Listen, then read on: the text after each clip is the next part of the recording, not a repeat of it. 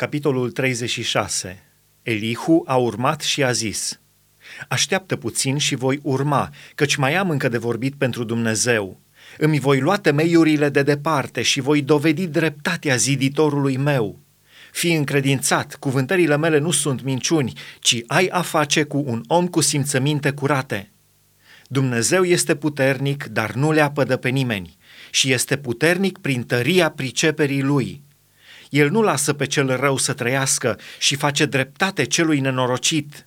Nu-și întoarce ochii de asupra celor fără prihană și pune pe scaunul de domnie cu împărații, îi așează pentru totdeauna ca să domnească.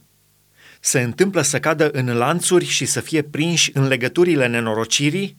Le pune înainte faptele lor, fără de legile lor, mândria lor – îi înștiințează ca să se îndrepte, îi îndeamnă să se întoarcă de la nelegiuire.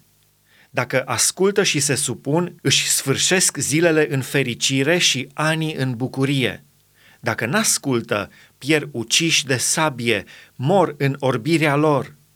Nelegiuiții se mânie, nu strigă către Dumnezeu când îi înlănțuie. Își pierd viața în tinerețe, mor ca cei desfrânați. Dar Dumnezeu scapă pe cel nenorocit prin nenorocirea lui și prin suferință îl înștiințează. Și pe tine te va scoate din strâmtoare ca să te pună la loc larg, în slobozenie de plină, și masa ta va fi încărcată cu bucate gustoase. Dar dacă ți aperi pricina ca un nelegiuit, pedeapsa este nedezlipită de pricina ta – supărarea să nu te împingă la batjocură și mărimea prețului răscumpărării să nu te ducă în rătăcire. Oare ar ajunge strigătele tale să te scoată din necaz și chiar toate puterile pe care le-ai putea desfășura? Nu suspina după noapte, care ia popoarele din locul lor. Ferește-te să faci rău, căci suferința te îndeamnă la rău.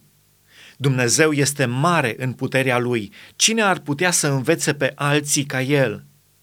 Cine îi cere socoteală de căile lui și cine îndrăznește să-i spună, faci rău?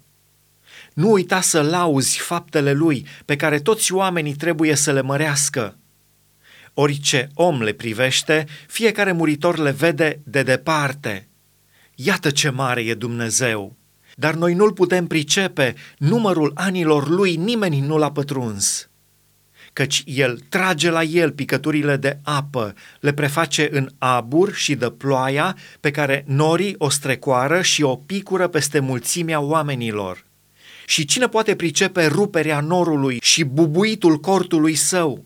Iată, el își întinde lumina în jurul lui și acopere adâncimile mării. Prin aceste mijloace el judecă popoarele și dă belșug de hrană ia fulgerul în mână și îl aruncă asupra potrivnicilor lui.